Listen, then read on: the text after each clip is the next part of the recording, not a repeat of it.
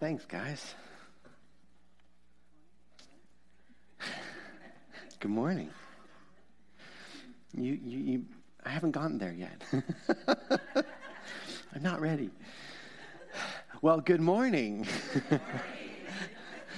Normally, I have you do that multiple times to see how loud you can get, but they beat all of you to the punch. Good morning. My name is Kevin. I'm the Student Ministries Director here. And if my voice squeaks today, it's because I'm recovering from a small cold. Don't worry, I won't get you sick. But I am excited to be back up here today because for the last few weeks I've been downstairs with our third through fifth graders. And that's been a lot of fun. But it's also good to switch ages every once in a while. um, I, uh, that's a different story for another time. Got to stick stick on our time. We've got we got to get somewhere.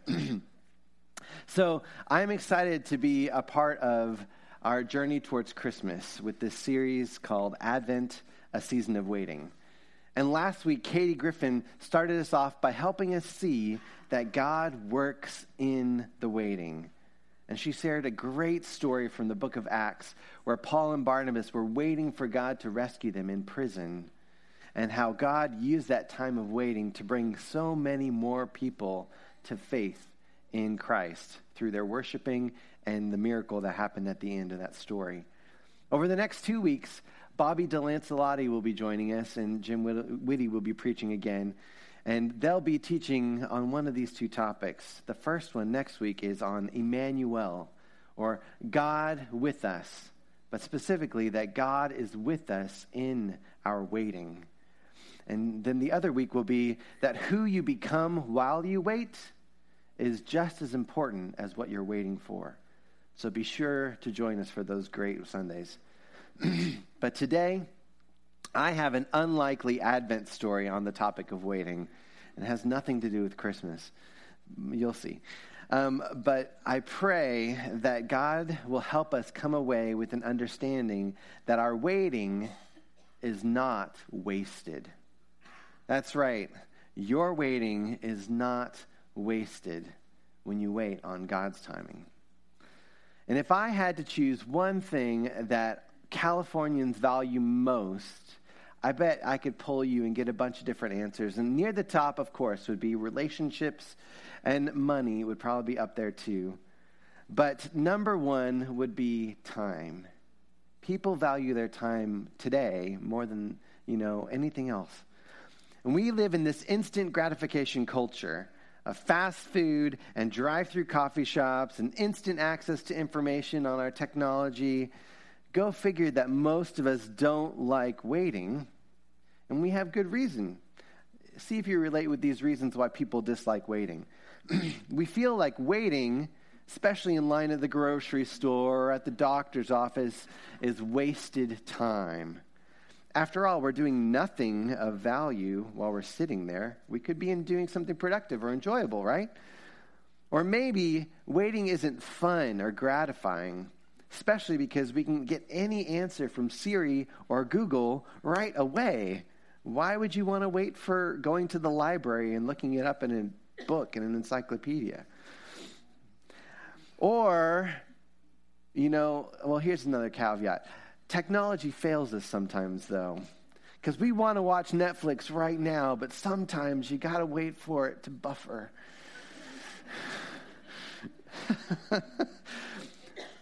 sometimes we feel that waiting doesn't have a point or that it's just going to get in the way of our fun. Why should we wait until we're 21 to be of legal age to drink or smoke? And why should we wait until we're married to move in with our fiance or be intimate with our boyfriend or girlfriend? Those laws are rules just to ruin our fun. Or maybe we feel that we've waited so long that others and even God have forgotten or moved on.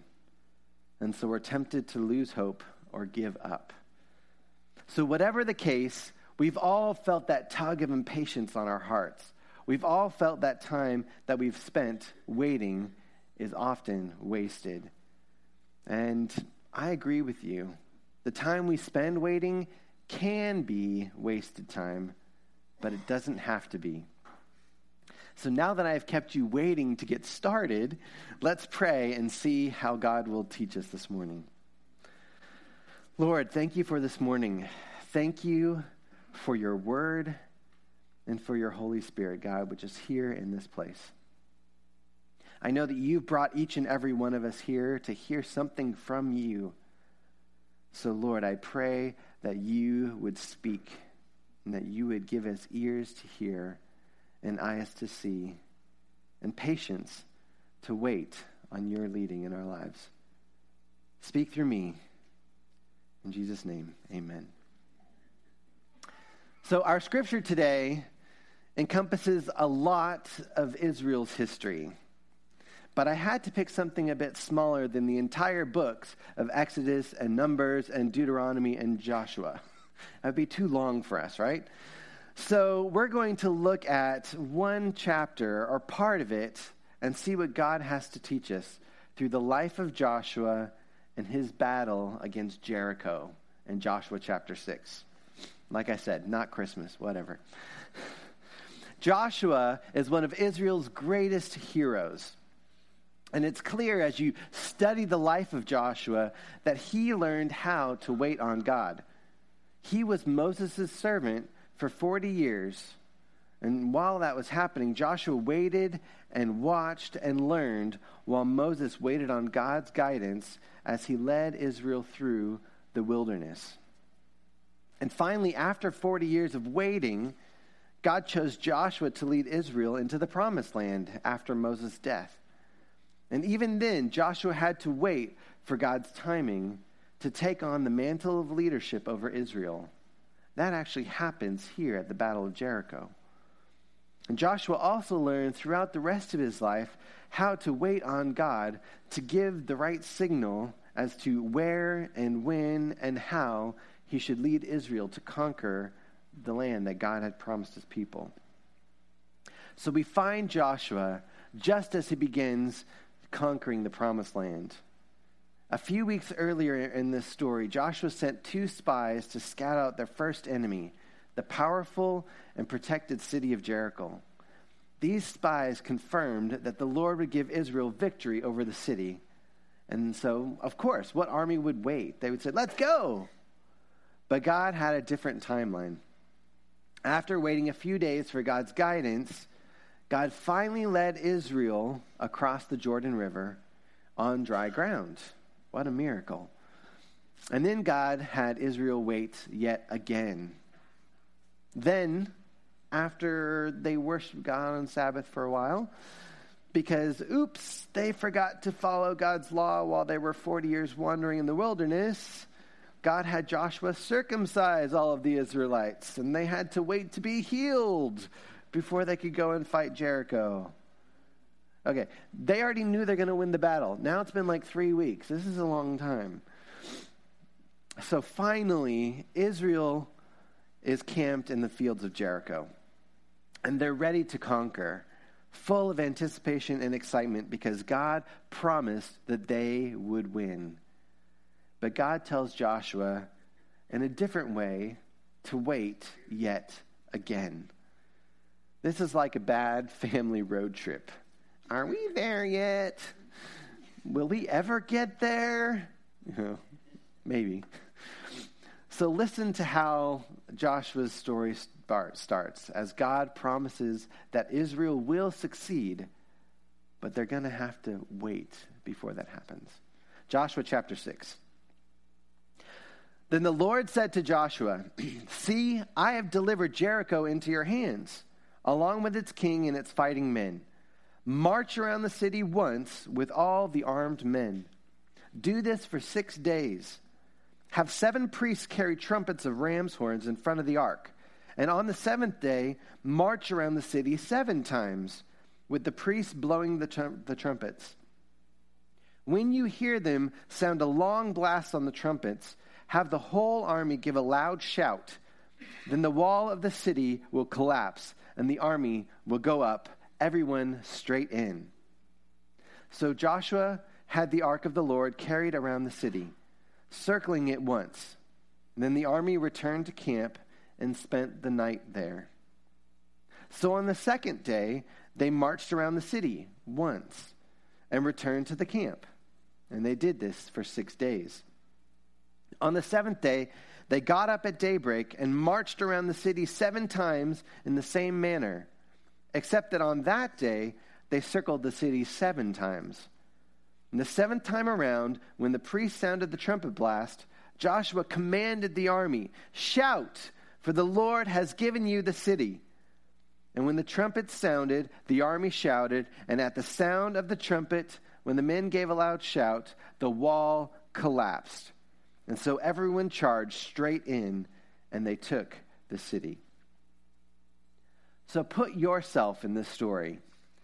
You've wandered around the desert for 40 years, waiting for God to let you into the promised land. And you're finally there. And you're assured victory over your enemies. But God asks you to parade. There's a detail that didn't make it, I had to cut it out. In silence around the city for an hour, for a day, and then go back to your tent and wait. And then to repeat that for six days. Uh, doesn't that waiting for six days seem pointless? Sure, as we look at it, 2020 hindsight, right? It's easy for us to say, it's only six more days of waiting. I can handle that. I've waited 40 years. But it's really like coming home from vacation. Those last few hours of driving are the worst because you just want to be home. So for Israel and Joshua, I'm sure that the anticipation was thick in the air around them. They knew that they were going to win. It was guaranteed by the one true God. So why would they wait for six more days to attack the city? Better yet, why would you, an army ready to conquer, wait silently, walk silently around a city once a day, and then return for the other 23 hours back to your tent? There's no apparent reason for the waiting. There's no explanation in Scripture. God doesn't tell Joshua and Israel why they waited six days. He simply says, Wait and trust me. And with the waiting, God does that silly thing of walking in silence. In the end, though, Joshua and Israel waited and obeyed, and God gave them a tremendous victory over Jericho, and that started their tremendous victory over the whole promised land. And looking at Joshua's life in the story of Jericho, we see that God used waiting to grow Joshua into the faithful leader that he became. And that's because waiting on God teaches us obedience. And waiting on God teaches us dependence. And waiting on God teaches us patience. And waiting on God helps us see the bigger picture that God is in control and that He knows best, better than we do for sure. And that waiting on God reminds us to worship God because He is good, so that we should trust Him with our future. I bet that you could add more to my list. Joshua's waiting, though it may have felt pointless at the time, it was not wasted. God redeemed Joshua's waiting as only God can. God made Joshua a great leader because of his reliance on God and waiting on God, even here in this battle. And because of their waiting, God gave them victory over Jericho. So, like Joshua, Jesus also understands what it's like to wait. In fact, that's part of this message of Christmas. Jesus, God's one and only Son, chose to become human, flesh and blood so that he could understand what you and I go through every day. One of the miracles of Christmas is that God, in Christ Jesus, understands what it's like to wait. Jesus waited 30 years before God the Father said it was time for him to start his career or his ministry. Jesus waited three more years to finally head to the cross and fulfill his ultimate calling in life.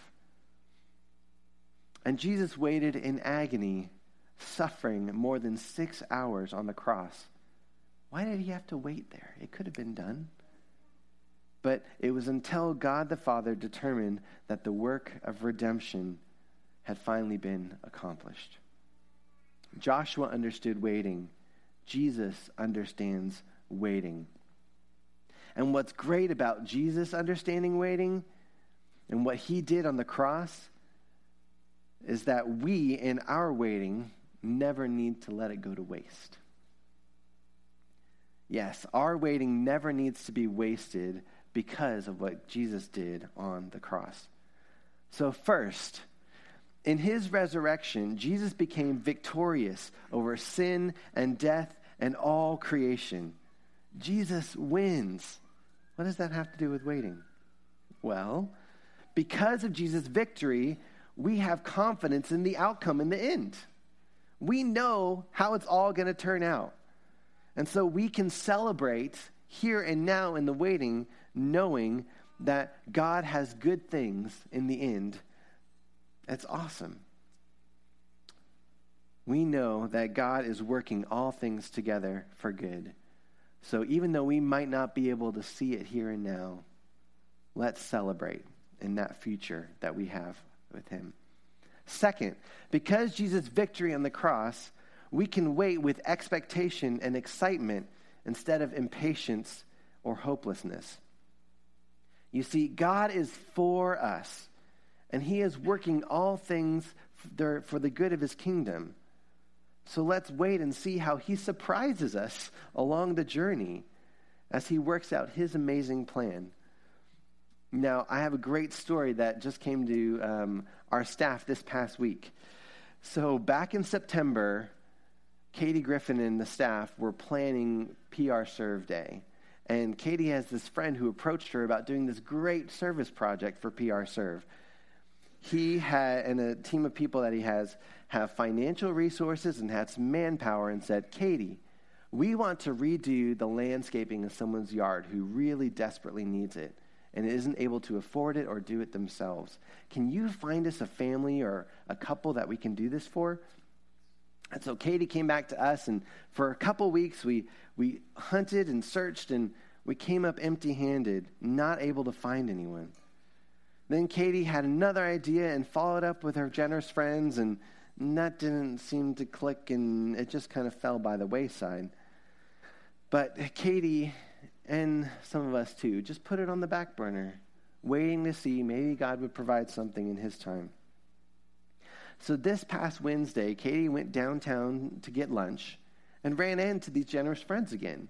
And they were very excited to say, Hey, Katie, we really want to do that thing again. Did you find a, a family for us yet?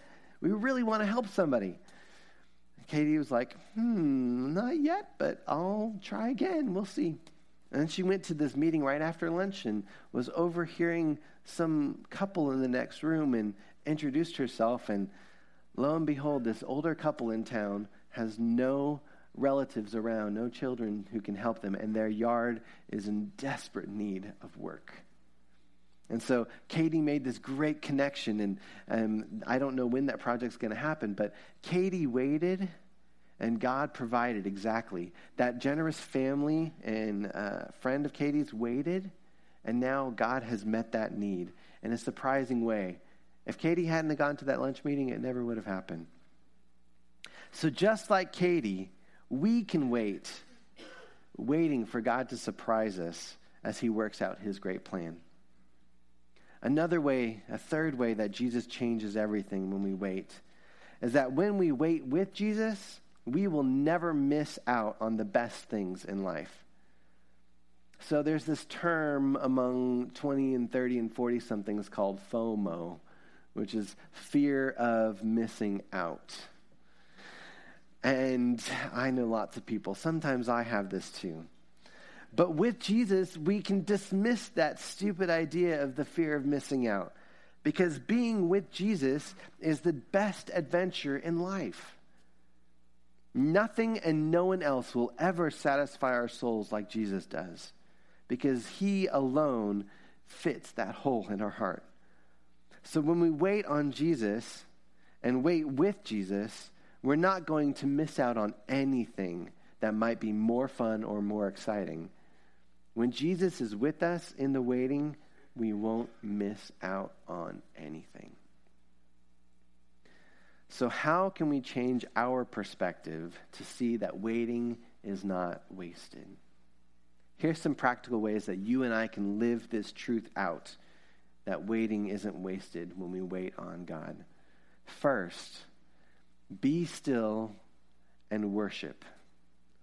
Psalm 37 is this great picture of King David, although I don't know if he's king just yet, waiting for God to rescue him from his enemies and give him the throne as Saul is constantly attacking him. So if we recognize who God is, like David does in Psalm 37, it will help us be content while we wait. And we'll have greater patience for his timing, just like Joshua did with Jericho and Jesus did on the cross. So as you find yourself waiting in line at Walmart or Albertsons this Christmas season, take a moment to be still and recognize God's presence with you in that moment. Worship God. Remember what He's done in the past and look forward to what He's going to do in the future. Take heart and have confidence that He is a good, good Father who cares for you. And lean into Him, just like it says in Micah 7 7, that as for me, I will watch in hope for the Lord. I will wait for God, my Savior, because my God will hear me. Number two, we can watch how God is working in the other places of our lives outside of the situ- situation that we're waiting on. Joshua and Israel were waiting for Jericho and the promised land. But while they were waiting, God showed Israel his power and protection and glory by bringing them across dry land in the Jordan River. In the same way, Highlands, we have been waiting for a pastor for over a year. I'm going to get a laugh with that every service, right? But I know some of us might grow impatient and discontent and even a little hopeless. Open your eyes, though. In our season of waiting, God has not waited for us. Instead, He has done incredible things here at Highlands. We've baptized over 15 people. We've added 20 plus new members.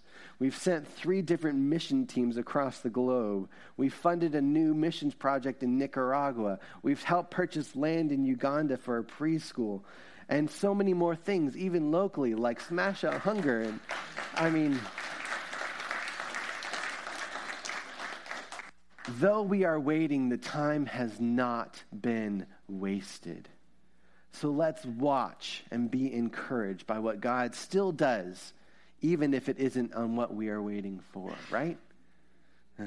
Amen. Yes. Whew. Third, don't just sit there in your waiting. Do something with that time. Joshua and Israel didn't sit there while they waited for God to bring down the walls of Jericho. No, they marched. But actually, if you look close, the Ark of the Covenant and the musical instruments went first. They were worshiping and praying in their waiting. Israel's faithful people worshiped and prayed during the 400 years of silence that came before Jesus was born. Jesus worshiped and prayed as he awaited the appointed time to glorify himself on the cross. And the 12 apostles worshiped and prayed and prepared themselves to receive the Holy Spirit so that they could finally go out and preach the good news to all nations. We, even today, are worshiping and praying until we see that final time when Jesus comes back again to put everything to right.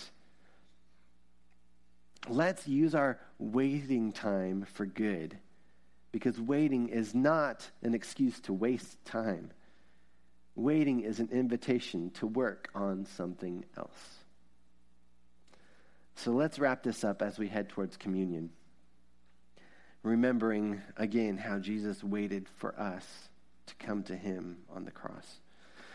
So, as you find yourself waiting to buy groceries or Christmas gifts, or as you're waiting with anticipation or angst to see those friends and family members that you haven't seen in a while this season, or as you wait for God to come through with the Christmas miracle that you so desperately need, remember that your waiting isn't wasted.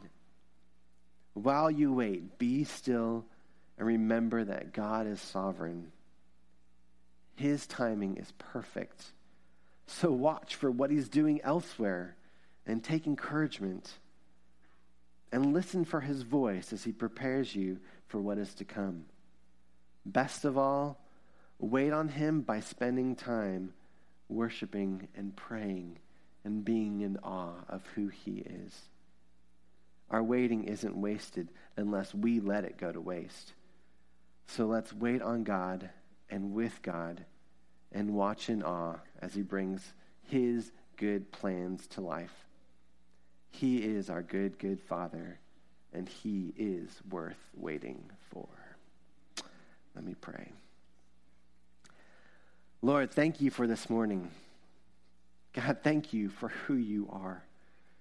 God, and we sometimes lose sight of that as we grow impatient because culture has put that so deeply rooted into us these days.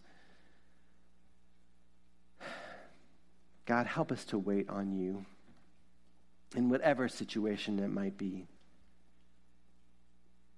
God, for the person who needs that desperate Christmas miracle, would you give them hope that only you can give them? God, and would you give all of us more patience and eyes to see what you're doing, even in our waiting? Lord, we love you and ask that you would help us to rely more on you so that we can live this amazing, adventurous life with you. In Jesus' name.